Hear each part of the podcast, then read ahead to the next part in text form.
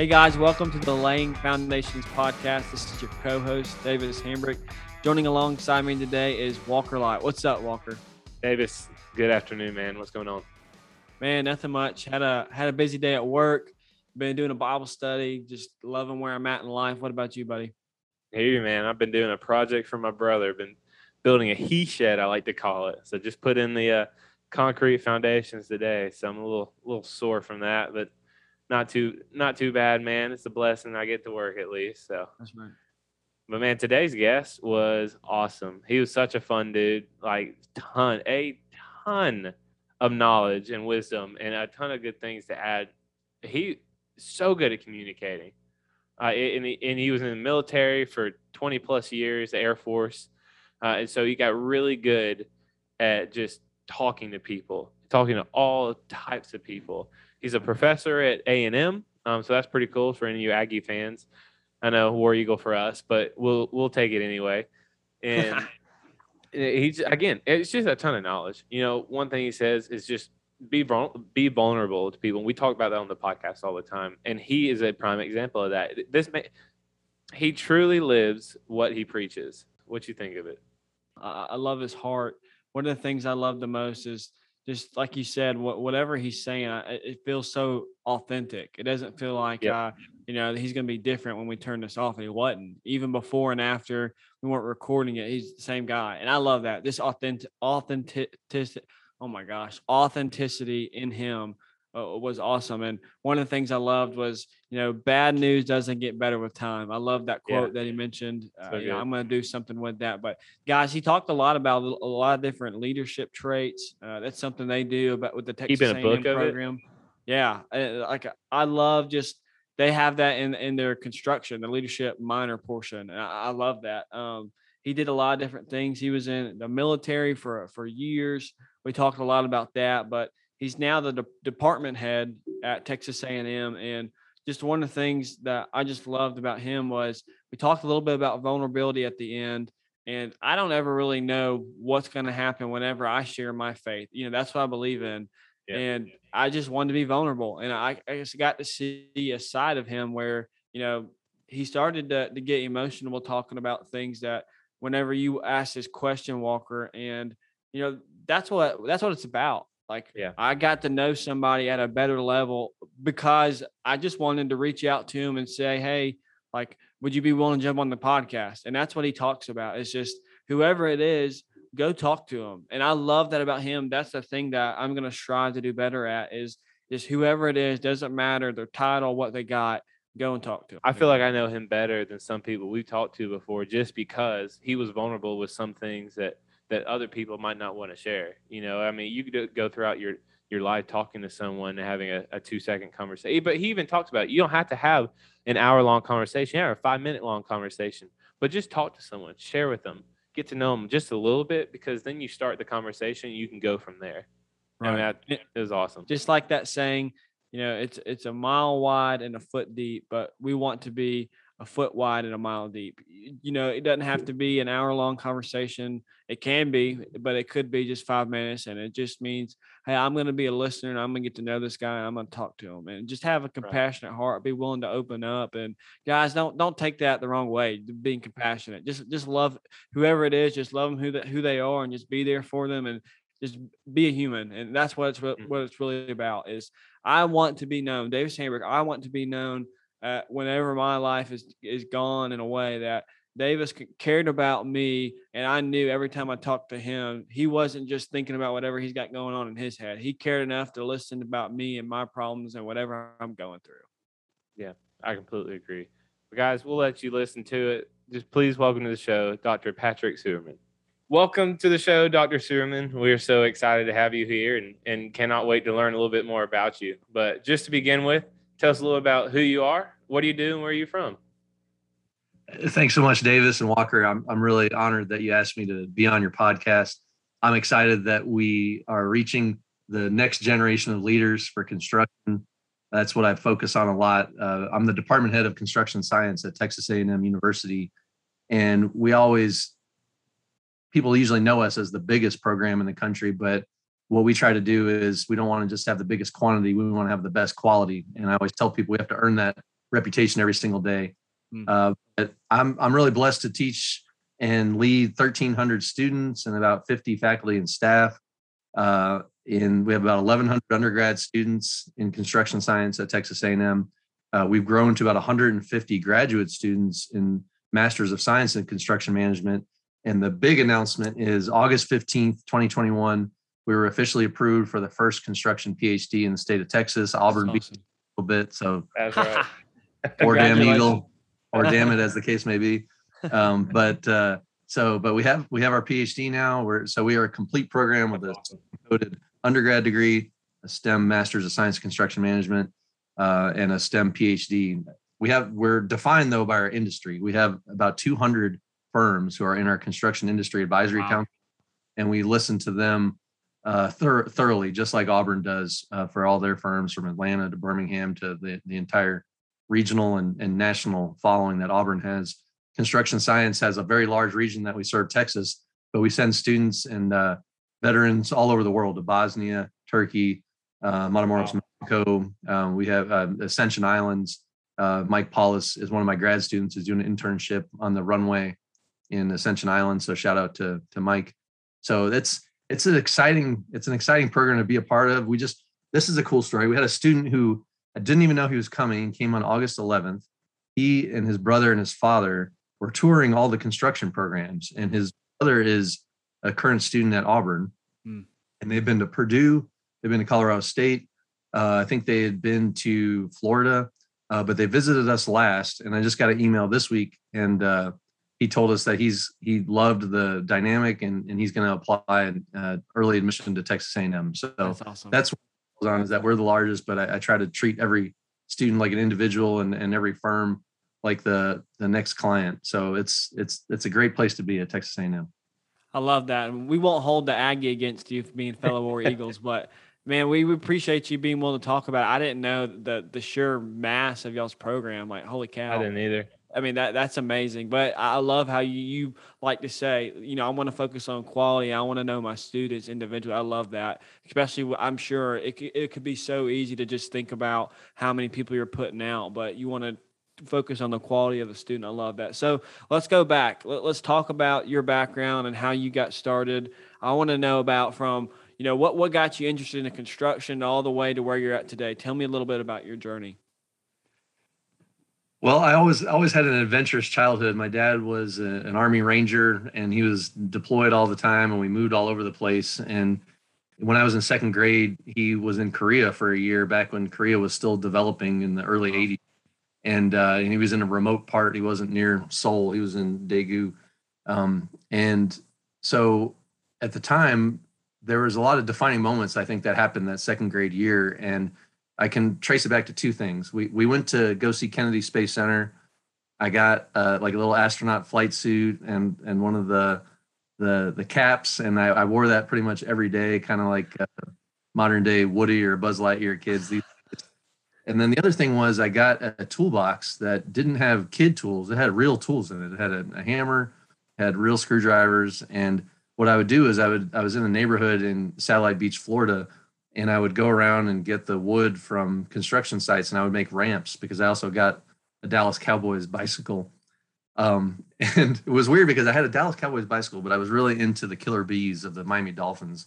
And I was living my best life. I'm riding a banana seat bicycle, jumping off ramps that I made with a NASA uh, flight suit on. And so, pretty much, awesome. if I could, and it was socially acceptable, that's what I would do today. And so, you're probably going to see some hints of those inspirations in the types of things I've, I'm doing now. I mean, I, I love that. That's hilarious. I, I'm the same way with Legos. If I could have an entire room full of Legos and play with them all day long, I do the same thing. But like you said, it's not too socially acceptable. That's hilarious. Well, so you know, you started this construction journey before you got to A and M. Did you work for a GC or did you do anything on that side of things, or did you, did you jump straight into academics? Well, I was uh, I wound up going to the Air Force Academy. That's where I got my undergrad degree. I'm a civil engineer from the Air Force Academy, the Keep It Revin class of '97. And uh, when I was at the Air Force Academy, I thought I was going to be a pilot, but I had a few things working against me. Number one, my eyesight went way down the tubes after freshman year, after studying all hours of the night. And then also, I had no idea I was colorblind until I got to the Air Force Academy. And so you can't be colorblind and be special forces or a pilot or anything. And I tried all of those. And mm. eventually I was just glad that I had a major that I could use in my everyday job in the Air Force. And so I was an Air Force civil engineer for 20 years. And so wow. a lot of Air Force uh, real estate, you're taking care of stuff from World War II or some old bases. And I was lucky that I was always either building new things or uh, doing academics or teaching at the Air Force Academy in the Department of Civil Engineering. But um, that's it was sort of an accidental journey into construction. But my very first job was environmental engineering, and I knew I did not like that. I just felt like everyone would want to do things, and I'm like, not so fast. Like let's let's uh, like let's not be productive. Let's think of every possible thing. Not do that. And so then, but my very next year, my boss could sense my uh, uneasiness, and I and um, and I was in a quick turnaround construction firm basically where I would negotiate the work. We'd award it in 30 days. Where if you've worked with the military, you know that's lightning fast. Anything done oh, yeah. negotiated work is incredibly quick. And so I, I worked with um, it was simplified acquisition of base engineering requirements. We do quick turnaround renovations. Uh, we built a veterinary clinic was the largest um, single capital project that we did we renovated chapels, we built baseball fields, we built skate parks. And so I would design them and negotiate the jobs with the firm and it was super fun. I loved it. Um, and that's that's what I've that's what I've I've done my whole life then is built things in Greenland and Afghanistan and Okinawa and Korea, uh, Guam, Johnston Atoll, Wake Island, all over the place, and then just get to relay my experiences of these remote and isolated locations to the students. Man, that's awesome. Thank you for your service, man. I mean, that is yeah, incredible. You. I didn't realize that that's you went to so many different places and got to travel and got to experience it. What was it like, you know, coming from all these different cultures and building stuff in these different environments? Uh, you have to be um, adaptive. I mean, you have to be an adaptive leader and have to be an adaptive follower, and you have to figure out the culture before you're ever going to ask anybody to do anything. Because Americans have a tendency to be very knife hand, like telling people you you do this and very business focused. But I mean, in Afghanistan, if if you don't go out and have chai, which is tea, with the workers, um, they're not going to respect you. And uh, we had a lot of safety incidents when I first got to Afghanistan. I had a complete safety down day, and we had to do everything in Dari, Pashto, Arabic, and English because we had Afghans who were of different tribes. We had Egyptians. We had uh, a crazy project manager from England, who he was probably the hardest to understand, all his weird terminology. But that that's uh, that's the part that really it's all about the team who can all if you can get the team to focus on the project. There's nothing can stop you. And that and that's the part that I really liked was uh, really the things that I did were probably more military background and mentoring than straight up engineering or construction knowledge. And that's usually what makes you the most successful in a project is just getting to know the people who are really doing the work. You're speaking to my heart there. Uh, I love that. Uh, I've noticed just on you know this is I let me back up. Graduated in December, so now this past year is my first full time job working Congrats. for Brasfield and Gorrie. Thank you. And I'm starting to realize you can know everything about construction, but if you cannot get this team together to buy in and uh, focus on a task and get after it, there's no reason to really even be doing the job in, anyway because you're not going to be doing you're not going to be excelling at the rate that you could and if you're not building others in the process then what's the point of really doing it so i love that talk to me a little bit about this whole leadership and mentoring side. I think it's imperative for the young people coming into construction.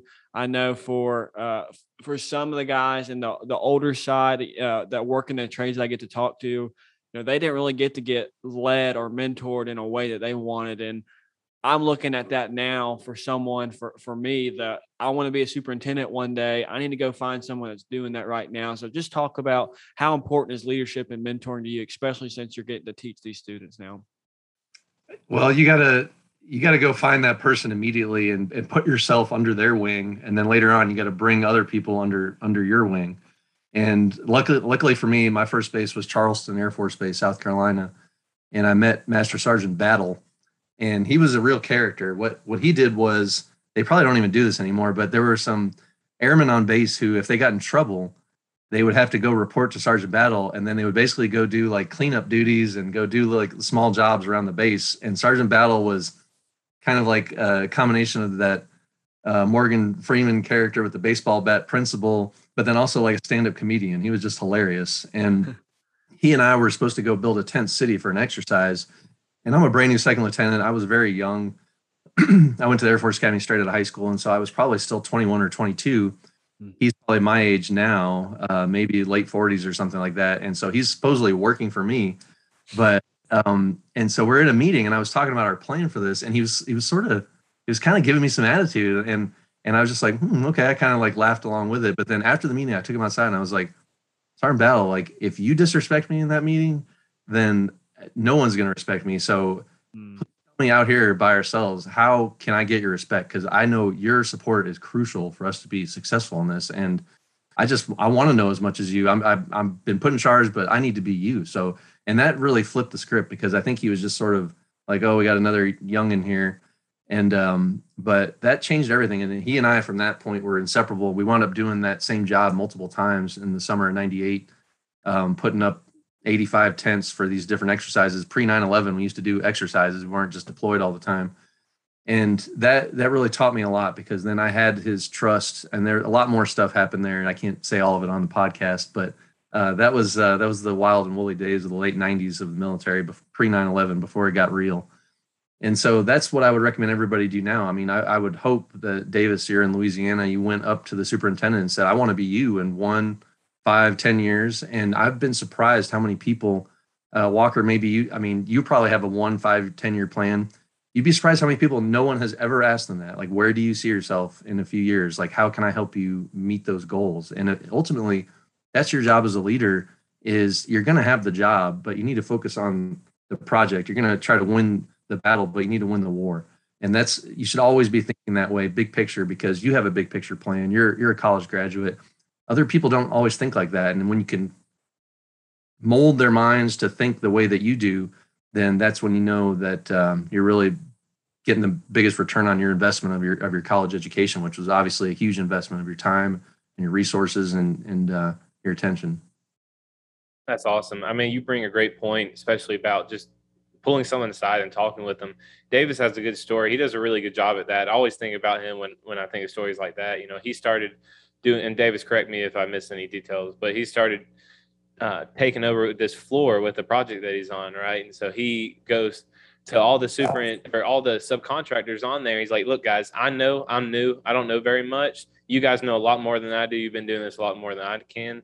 You know, all I ask is that I can learn from you every day, and I ask that you just respect me and I respect you. And before we make it a big problem, let's figure it out ourselves so we don't have to go to the superintendent or the PM and work it out that way. And I mean, I, I love that story. I think it was awesome the way he brought it up, and I think that's awesome the way you went up to, you know, battle and, and said, "Hey, look, I don't know, I don't know what I did, but what's a way that we can fix it?" And I think so many people miss that a lot, especially in today's age because it's all electronic. You know, I mean, we're yeah. millennials, I guess, but everyone would rather text and call or text and, and email than just pick up the phone or talk face to face to someone because for some reason, I guess they're scared of talking on with a voice to where you can't sit and sit and uh, think about what you're going to respond to someone.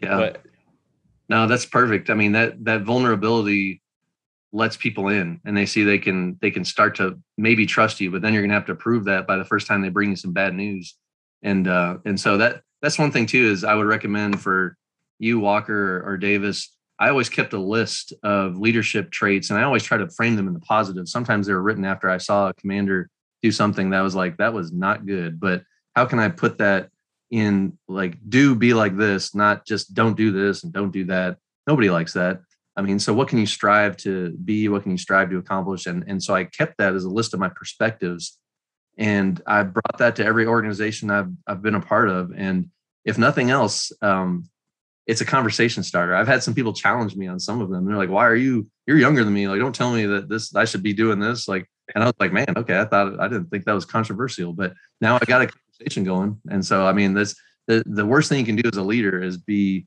aloof or like nobody nobody cares like so right. it's an argument is better especially in construction than than nothing so um that's that's something i would recommend everybody try to keep like a leadership notebook or just i mean you can just like keep that. a little google doc for yourself or something Yeah, I love that. I haven't thought about that. I did that as an exercise. So, little backstory here, Patrick. My my aunt uh, runs a leadership or co-runs a leadership company in Decatur, Alabama, and she let me go through an exercise, and she did both of those. Tell me five leaders that you've you've had in your life, and then tell me five people that you that was your boss or whoever it was, but they weren't leaders, and write down traits, positive and negative, and then tell me about what you wish you could have done differently with the negative and try to apply that to these these pot so you talking about having a journal of writing down or Google Doc, writing down leadership traits. I think that's awesome. One of the things I think about a lot when it when you think about leadership is there's no there's no box around it. You can get as creative as you want. And oftentimes when you do that,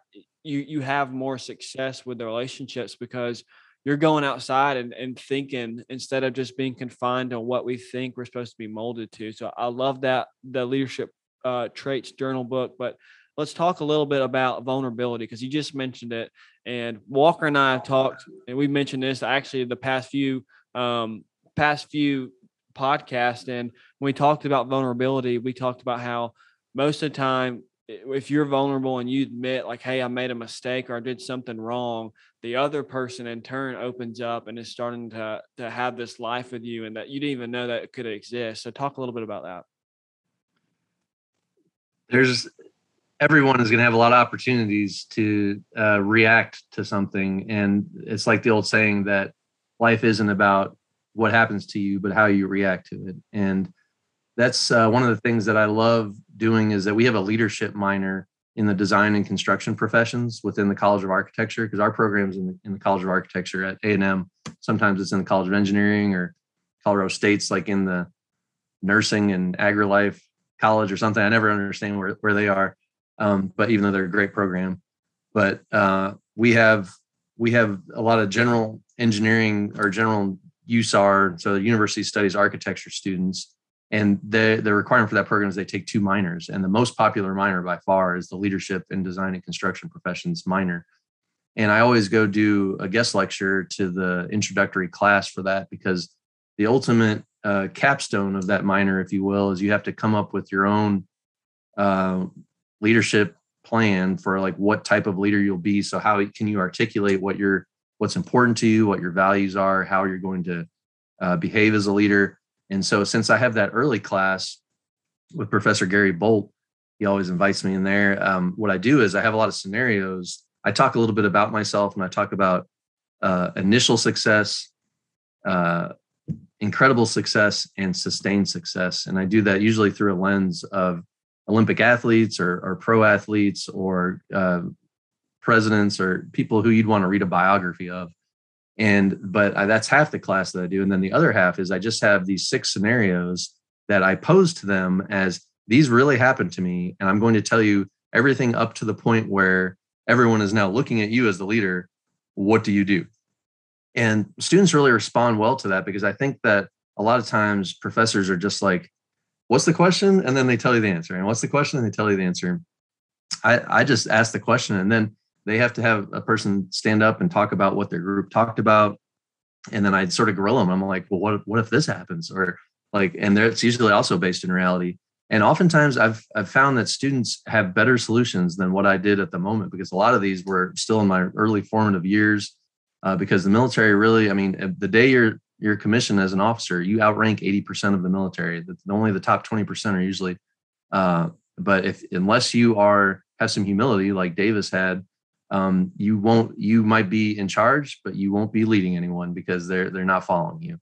So that the students respond to that really well and i've been excited to see the creativity that uh, our young students have when they when i give them these scenarios that completely baffled me at the time. So um, that that is how you build your reputation. I, i'm not wearing my name tag right now but i normally always wear a name tag. That's why i tell the students like there's no six degrees of separation like kevin bacon or anything. There's everybody knows somebody who knows you and your name tag is your reputation. And so that's why i wear a name tag is to let everybody know that i mean i would want people to hear my name and know that they have a positive association with it. I love that. You you piqued my curiosity a little bit. I want to hear one of the scenarios what's your favorite scenario that you give your students? Well I, I have some that are very I'll give you two if there's time. Um, yeah, we can. Want the uh, probably the most stressful one, or you want the mo- the more construction based one? Uh, give us both. We'll take both. Okay. Okay. I'll I'll start with the stressful one. And I was a brand new captain. I had just pinned on captain, um, which means I'd been in four years. Which at the time I thought, ooh man, I'm I've really been in a long time now. Which I mean, not really, but um, so we we had we're leaving Korea. It's the summer of 01, still pre 9/11. It was in August of 2001, and all of our stuff, uh, our tents had been torn down all of our stuff is palletized, which means it's wrapped in plastic and it's it's on a C-130. And we're going to fly a C-130 from Korea to Guam, which is where I was stationed. And we get out to the flight line, and the loadmaster says, uh, "You got too much weight and too many people. You need uh, four people to not get on this flight." And they just say that on the bus. They're out there on the flight line, and uh, another captain who's a little more senior than me, and he was also an Aggie uh, he and I, and so the loadmaster's like, "Who's in charge?" And and and he and I were like, "We are." And so then uh, he he says that, and then uh, and everybody's like, "What?" Like, because I mean, we've been in Korea for a month. They don't have access to their stuff. So we go down and we're like, "Can we talk to you outside a little bit, like on the flight line?" But people all roll their windows down in the school bus, and they're like, "Like, like who's staying?" And and I heard somebody yell, "Well, you know, it's not going to be an officer." And I was like, "Oh my gosh!" Like, I mean, we are under the microscope right now. And um, so put a pin in that one. And now I'll tell you the other story because I'm going to ask you guys what you would do in that scenario. Now I'm going to have to remove that scenario from my oh man slides. But um, so what do you do in that situation? I mean, personally, for me, it sounds like I would be the one sitting there and let the other guys go. But I mean, that's easy to say in this situation. But it sounds like to them they wanted to get on that plane and they were under you were under the microscope. So what what do you have a choice, honestly? I mean, yeah, I think that's kind of what I would think I would say. But I mean, my question is, why couldn't you take one of the pallets off, you know, and keep all the guys on there? But well, either way, the people or the stuff is not going to get to where it has to go. That's true. Right. Which uh, that's actually no one has ever said that before. Like we're just what like, was, but, I mean, what was the time? I mean, I feel like people are more important than stuff, you know. But what's what was the timeline? So if if someone had to stay there, when would be the next flight that they could have gotten to? It's not an airport, so who knows? Oh right. man, you just yeah. wow. Yeah, you're just you're you don't have your stuff. You don't have any place to stay because all the people who would have supported you left.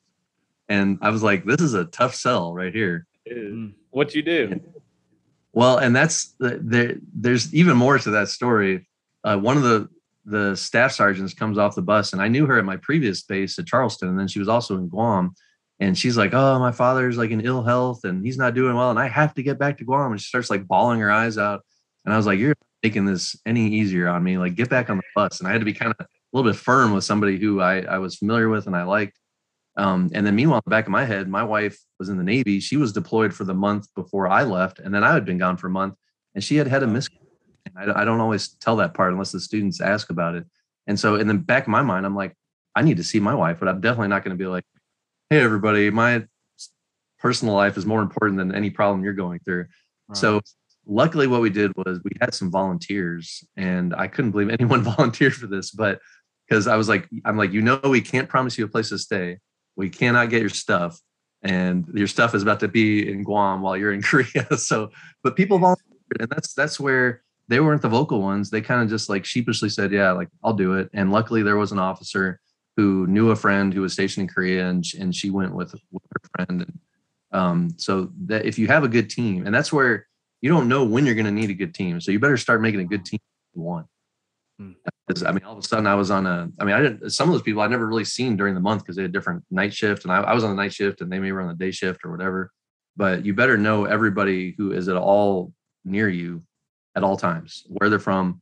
I mean, just enough to, I mean, have a coffee with them or something. So that was, um, but that was super stressful for being pretty young. And like, I mean, that, that's not life or death, like this next story, but it, um, it felt like that to people whose parents were ailing or whatever else was going on. So, right, right. So the next one is crazy. And I never thought this was going to happen. And this was the ultimate safety incident that we had a safety down day. Um, this was shortly after I got to Afghanistan. U.S. contract. uh, they had uh, it's led by a, a Brit as the project manager. They have a prime sub who's an Egyptian airfield builder. All their workers are Afghans. So the foremen are all Egyptians, the workers are all Afghans, and this is 700 people who are working on this 3,550 meter long runway project. That's crazy. And I, I, asked the project manager when I first got there, I'm like, how do you communicate with everyone? And he said, mostly a lot of yelling. And and they I what I think they're yelling a little too much because uh, one day one of the Afghan dump truck drivers was mad at his Egyptian foreman who was walking around and, and pointing and yelling, and uh, he ran over intentionally and tried to kill him. Oh yeah. my gosh! Jeez. Can you imagine that? I mean, we're talking. This isn't safety, like and like go oh, has safety culture and be safety minded. He intentionally tried to kill the foreman by running him over in a dump truck. That's insane. Yeah. What, what were you gonna say, Davis? I said, "Oh my goodness." yes, it's OMG for sure. Um, so he runs him over. He drives the dump truck to the entry control point, parks the truck, and runs off into the desert because we are in the middle of absolutely nowhere. And the guards at the gate were like, "What do we do for that? We've never had someone run off the base. Like they're they're trying to make sure no one runs onto the base." Right. And then they they were able to administer first aid. But I mean, meanwhile, the guy has crushed hips. I mean, he was run over, his pelvis is crushed. It was at that moment that we tried to take him to the medical building. There was British medical at that base because it was a main operating base, even though it was very tiny. But I mean, we got six person bases who would like fly people in on helicopters if they ever had a medical incident. Hmm. They would see him. They're like, not British, not American. No, this is an Egyptian. He's a contractor. So too bad. Hmm. Luckily, they were able to fly him through Dubai to Cairo, and he lived. But I mean, he's going to be paralyzed for life. Mm. And so, shame on me for not having a medical procedure in place for if the foreman gets run over.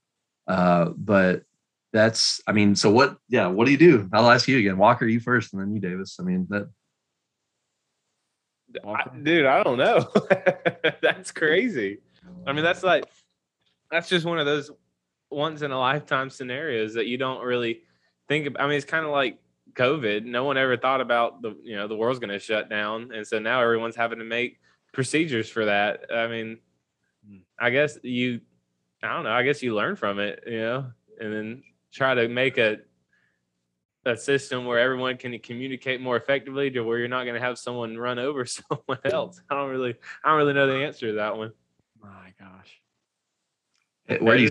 I mean, that's Davis. That's I mean, so you let's say someone just told you like this is happening right now. We're we're trying to get the Egyptian to the hospital. The guy who did it ran off into the desert. Like, what do you do first? Hmm. I go run to what the guys that are around and tell me try to figure out what what happened, what the situation was. But then I want to know about that guy. Like, is he doing okay? I, I mean, I could hmm care less about the guy that ran over him if he goes out into the desert. Sorry, I mean just personally, but I would want to know how can I get this guy medical help, and that, that I would that's what I'd be figuring out. I'd be calling, trying to figure out. You know, it's I don't understand. Uh, it stinks that the guys in the helicopter couldn't get him there, but I'd be figuring out whatever I could do to get that guy to the hospital because, like you said, he's gonna be paralyzed the rest of his life. Holy cow! Yeah. Well, and that's I mean, what were you gonna say, Walker?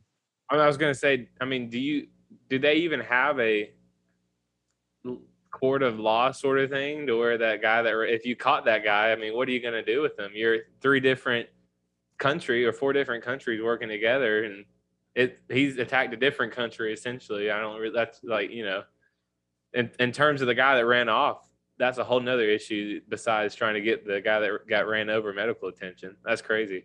I, I can tell you're you're thinking about this deeply because everything both of you said are the types of things that my head was spinning with how many problems we just created that I was going to have to try to that we had no standard operating procedures for that I not in a million years thought would ever happen.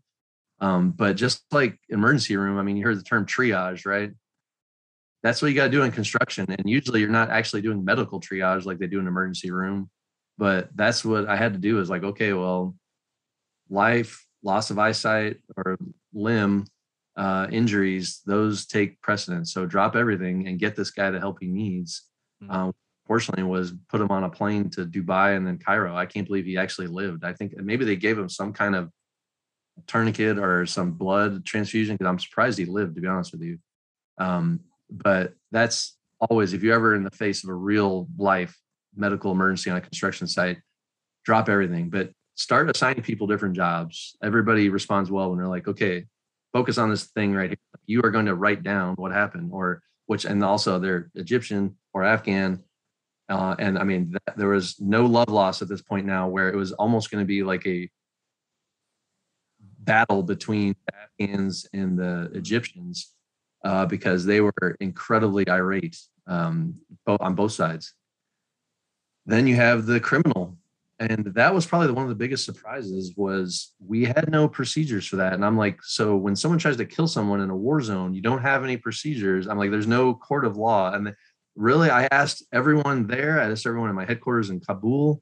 I asked everyone at the rear headquarters in South Carolina and Texas everyone was completely stumped by this. They're like, we have never seen anything like this before. And sometimes that's the answer. And so what do you do when there's no one else has an answer and you're the young guy in charge? You just you document. You write up a letter. I talked to this person. I talked to that person. Here's what they said. Here's an email, timestamps, like here's a sequence of events, like document, document, document. Because I'm like, I mean, they what if the Egyptian company sues us? Or there's all these other things that maybe something happened down the stream, but that's all I did was document, communicate. Bad news does not get better with time. That's one of the, my perspectives on my perspective sheet. when something really bad happens, tell even more people um, that you don't want to be. You don't want somebody to hear it from somebody other than you, because you know the most facts because you you were there. So tell everybody you think you should tell, and then tell some more people, and ask those people if you should tell even more people. Especially the worst it is, tell more people. Wow. And document it well, and have have the who, what, when, where, why, and how.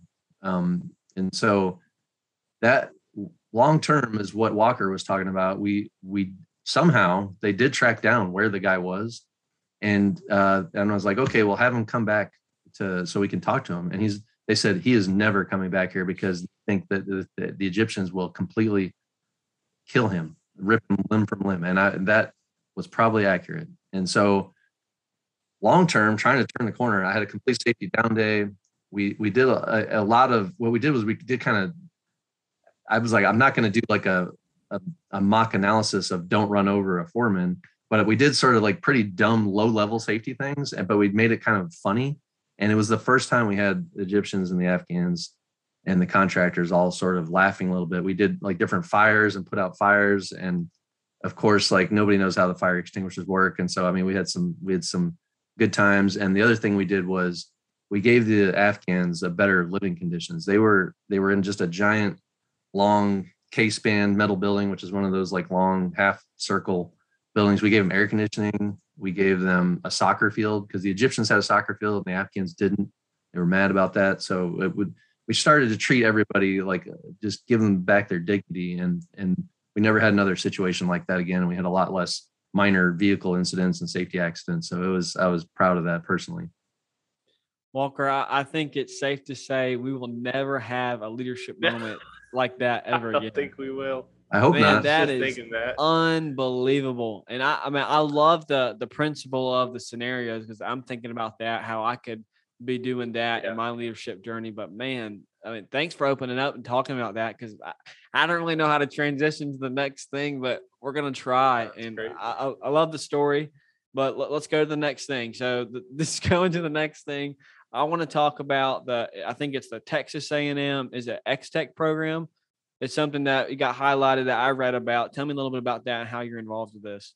That's great. Yeah, it's the Extraterrestrial Engineering and Construction Initiative.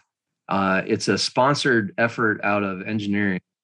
Things that I've I've been proud of at A&M is that although we're the largest in the country, we have a lot of stovepipes and um, it's been interesting being in the college of architecture. When I first got here, people would talk to me like, "Well, you're not an engineer, so you wouldn't know." And I'm like, "Well, I am an engineer. I'm a professional engineer, just like you." So, um, and and I said, "Well, what was your relationship with my predecessor?" And sometimes they say, "Oh, I had no relationship," and I was like, "Well, that's unfortunate." Um, because my my predecessor Joe Horlen, he was fantastic. He helped us get Francis Hall, which is the only higher ed construction facility in the state of Texas and I think he had his his head down and nose to the grindstone, focusing on that. But I was my job was to try to make sure that construction science was a great peer and a great partner for everybody else at A&M. And so I talked to the commandant of the Corps Cadets. I talked to the vice provost for student affairs. I talked to the department heads of engineering.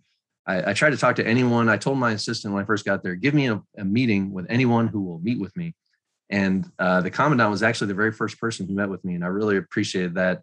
And I think that maybe the word spread after that. Um, so it was nice to have that military network but um, we've worked with engineering. We've been really uh, exciting to see the types of things that now the new president of A&M is the recent vice chancellor and dean of engineering, Dean uh, now President Kathy Banks, and uh, she's brought the Bush Combat Development Complex to A&M. The new Rellis uh, campus, which is uh, an old Army airfield that is now being developed for all the expansion of research and wow. Uh, with federal research like hypersonics and um, explosive ordnance disposal. It has a SCIF, which is a secure compartmented uh, information facility. I'm losing my military acronyms, but uh, it, we're we're trying to be the proving grounds that Austin cannot be on the 40 acres over there in Austin. They can weird, and we're going to be we're going to uh, do all the things that they need to do for the military to uh, to further that knowledge, just like the space program. And so, uh, the thing I'm trying to capitalize on is the further I got away from Home Depot, the harder the construction was to do. Um, I mean, Afghanistan was crazy. Greenland was even harder. That we had plants, we had asphalt batch plant and a concrete batch plant in Afghanistan. That doesn't exist in Greenland. There are actually no paved roads uh, where I was, really? northwest corner of Greenland in the Arctic Circle in 2011 to 2012. And so anything that goes there has to be precast and assembled on site. And so all of our dorms are either up on top of the soil on piers or you build down like the runway you build down to the permafrost and uh, you over excavate you put a, a like a um, an insulator and you build back up with new fill and then you can pave on top of that. So we had an asphalt runway but no paved roads. And so that has really generated my interest in remote and isolated construction. And, and also that carries on with my grad student mike paulus in the ascension islands. The harder it is to do a job, the more you have to plan. And I'm like, what could possibly benefit construction more than trying to look at a really hard project to do and do it here, here uh, in places where it's easier to do, like Louisiana or, or Alabama or Texas.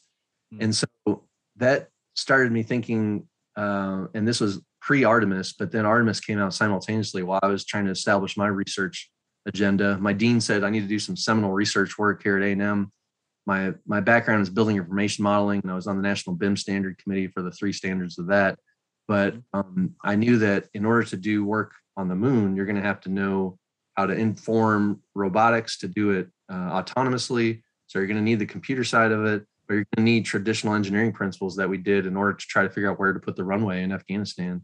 Um, they need the same things for landing pads to accept the the commercial lunar payload services missions that are going to the moon that are then going to establish the permanent uh, human presence for the the first woman and the next man who are going to be on the moon since the last uh, 40 to 50 years or so ago when when the last time we did that was. And so i got really excited and since i've been doing this i have been working with nasa and kennedy space center johnson space center lots of different uh, peers who all want to see a large effort be successful just like a construction project but they have systems thinking we've got chemists we've got material scientists roboticists and I'm relearning engineering and construction all over again. And it's it's really exciting because I think that those dull, dirty, and dangerous things we do here on Earth can be replaced by the technology that we innovate and create for missions like Artemis. And so it's been really, really exciting and fun.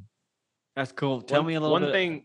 Go on. Oh, sorry, man. I was going to say one thing real quick. I noticed about you this whole time.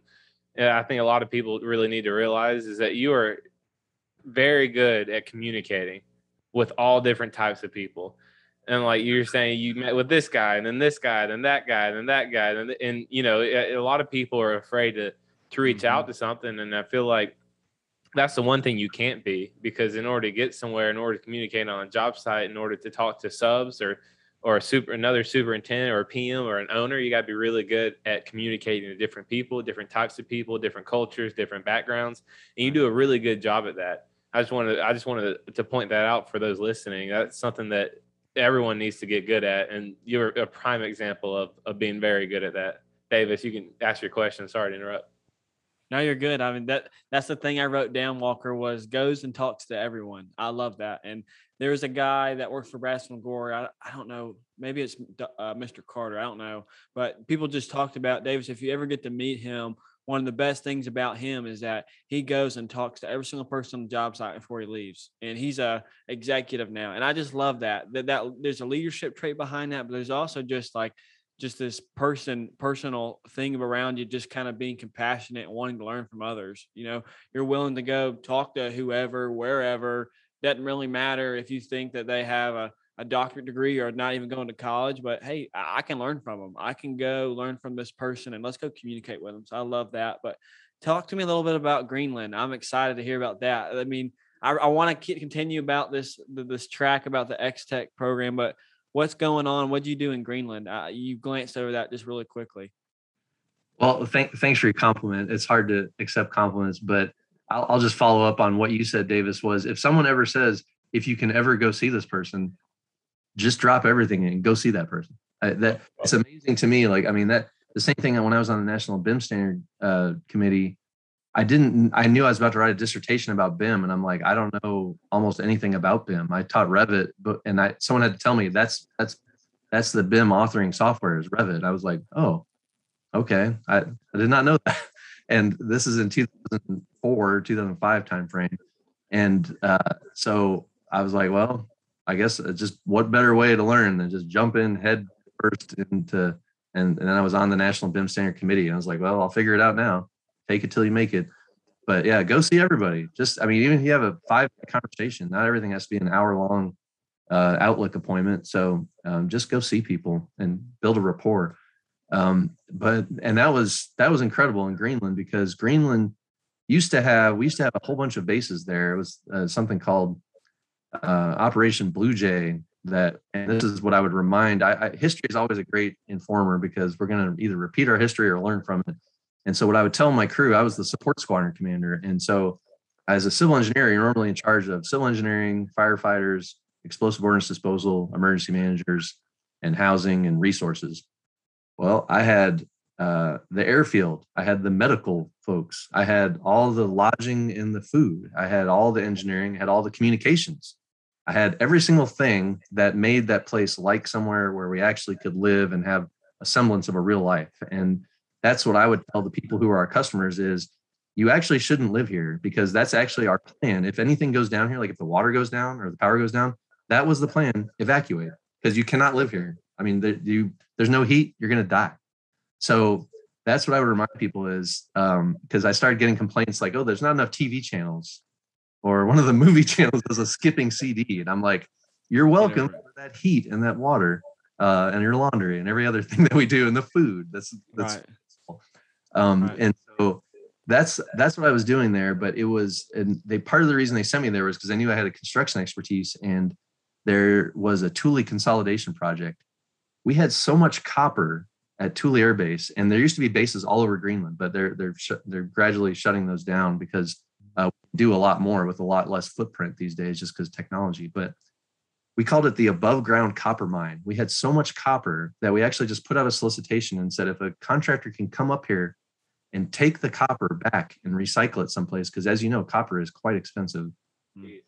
you can have the money as long as we get a portion uh, of the money back that you get.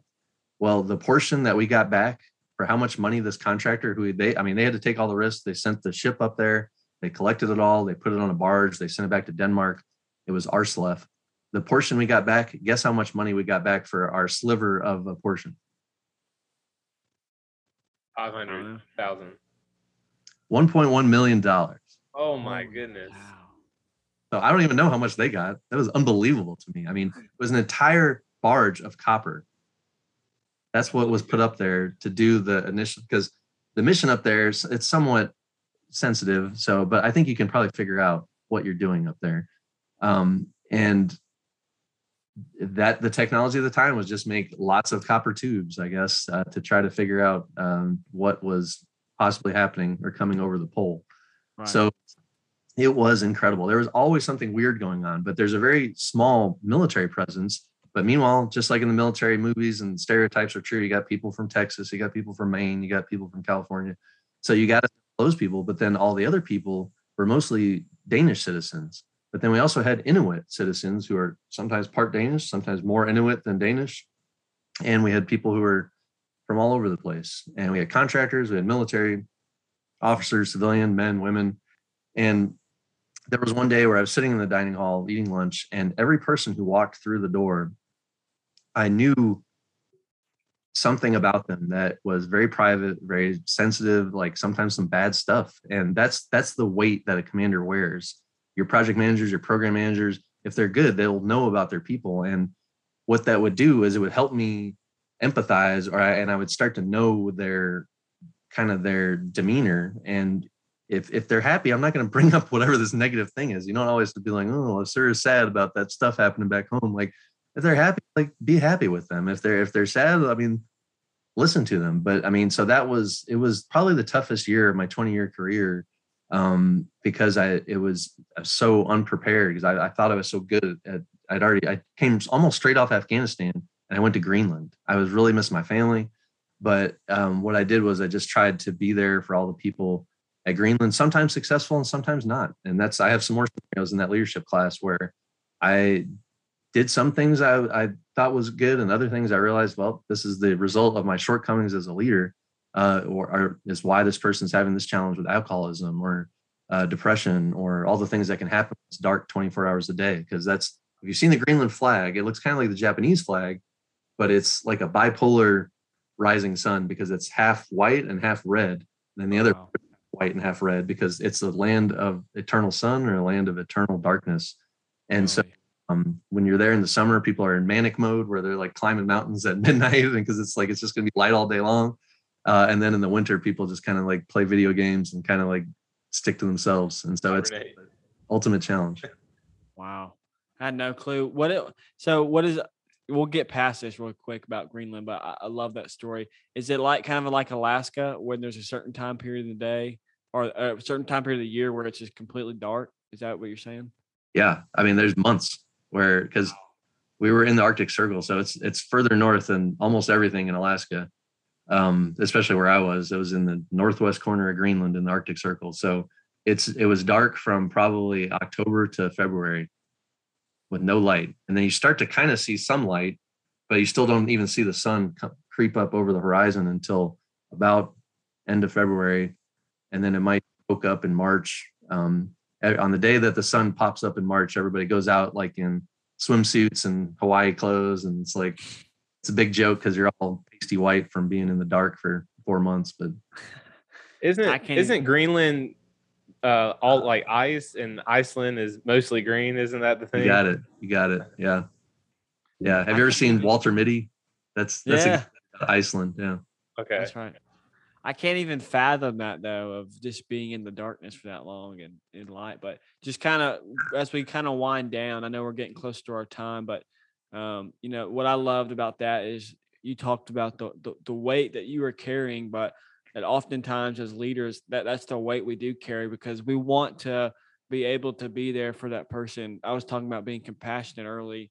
Um, you know, one of my things is, is, is my faith, and I want to be whoever I can be, I want to be as compassionate as I can and understanding because I know that someone died for me. So I, I, what I believe is that, you know, I would like to go to heaven one day and, you know, based off what I believe is Jesus lived this earth full of compassion and love people. I want to go replicate that in construction. I want to go replicate that with the guys that I know could be struggling with alcoholism or could be struggling with whatever thing they got going on in their family. And so kind of as we wind down here, uh, we like to ask two two questions, and I, will ask mine. Walker has a better one, but what are some of the qualities you think if a person is interested in construction and, and you know the younger generation?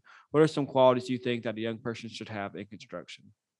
I, I like that intro, Davis, and that that was just I mean back to the Greenland thing. I we had a base chaplain named Wade Matuska, and he was a Protestant chaplain. He got me through a lot of hard times. Um, but I was Catholic, and that we have no priest, and so I was the it for all intents and purposes. I was the, and I tried to get anybody else to do it, but I was it. So I was the Catholic priest for uh, while I was there, and I had a parish of three people who would go to mass on Sundays. It was pathetic. So, and I wasn't allowed to make my own homily. I had to read a homily that was written by. But Um, but that was I, it really got me in tune with with my faith as well. And so that's what I would say is know who you are before you try and go relate to others um, and help them find out who they are. But you better know who you are first. And um, the second part I would say in construction is you can't you can't have one specialty. Like maybe you were great at electrical engineering in college, or maybe you like uh, one phase of the project, like the interior finish out. You got to know everything, and that's uh, we work a lot of oil and gas firms at Texas A&M. LSU is similar in that regard. But I loved what one of the um, firms said was, if I want something engineered when it comes to EPC or, or industrial or oil and gas, I get an engineer. But if I want something done for everything else, I get a construction person. So you got to be a real problem solver. You got to know chemistry, know structures. You have to know all the different things. And that's what I've moved from engineering to construction because I love the people part. I love the business part. And I love that you have to be great at everything and you can't just specialize in one set thing. So that's what I would encourage people to do is um, don't settle don't rest on your laurels like know know as much as you can about everything. And that's a great intro to go ask somebody a question and be like that's another way to get to know people is just be like what is this? Like why are you doing it that way? Why why now? I mean just just start the dialogue. That's right. Go be a sponge and learn from them i think it's funny you say that because you know i had be a problem solver don't settle don't compromise your morals or don't compromise in general but I, I the be a problem solver it comes up a lot. One of Davis and I's value for uh, laying foundations is to be a problem solver and a people connector, and I feel like you do just that very well. You know, you, there's a problem. We like to say if we can't if we can't find the solution, then we can find someone who can find the solution for you. Exactly. And I, I love that, and I, I think you show that does you do a very good job with that. But so closing out, like I said, Davis asked one, I asked the other you know, you you've definitely been through a, a, ton. You've been to so many different countries. You've been all over, interacted with an incredible amount of people, people groups, a ton of experiences. You know, if you could go back to your 20 year old self, 25 year old self, whatever, 30 year old self, with the knowledge that you know now, what would you what would you tell yourself? Man, that's I, I don't know why that's making me emotional almost, but it's just mm. I've got kids now who I mean I've got two high school and a 13 year old and she just started her senior year of high school this week. I'm sitting in her room, which is probably why I'm thinking about it so much because she has the best internet reception, of course. The the 17 year old daughter has to have the best internet in the house. Um, but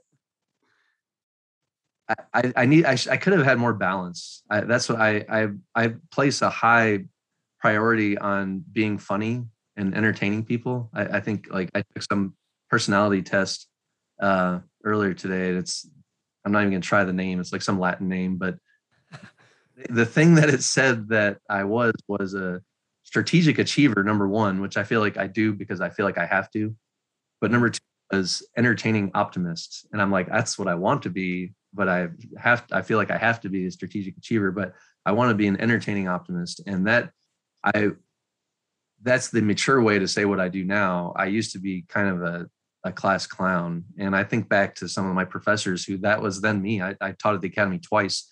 And if I would if I had students pull some of the stuff that I pulled in my classes when I was a cadet, I would have been shocked and amazed. And I think back like how much patience they had to still bring me back as a faculty member, I mean, boggle my mind. I'm I'm I'm I'm here and I'm super lucky because David Swint, uh, Greg Seeley, Jim Pocock, lots of people uh, believed in me. So it's mm. uh, it's nice to have people believe in you. Yeah, I love, love that. that. and for opening up and opening your heart. That's that's awesome to get to see that reaction, and it just shows where your heart's at, and that that's special. I appreciate that, but Walker, I mean, this has been a, a great time. Yeah, I'm gonna let you close it out because you're a lot better than I am. Patrick, thank you so much for your time here. Uh, we truly appreciate it. Seriously, this is awesome. Learned a ton. Wish we could del- dive in a little bit more to certain things, but maybe we can have you on the show in the in the near future and get into right. some more things about what you're doing. But we love learning about you, and, and thank you again. Oh, this was really fun. Thanks so much, Davis. Thanks, thanks, Walker. Thank you guys so much for listening to our podcast today. We cannot tell you how thankful we are for every single one of our listeners, and we genuinely want to know and learn about you a little bit more.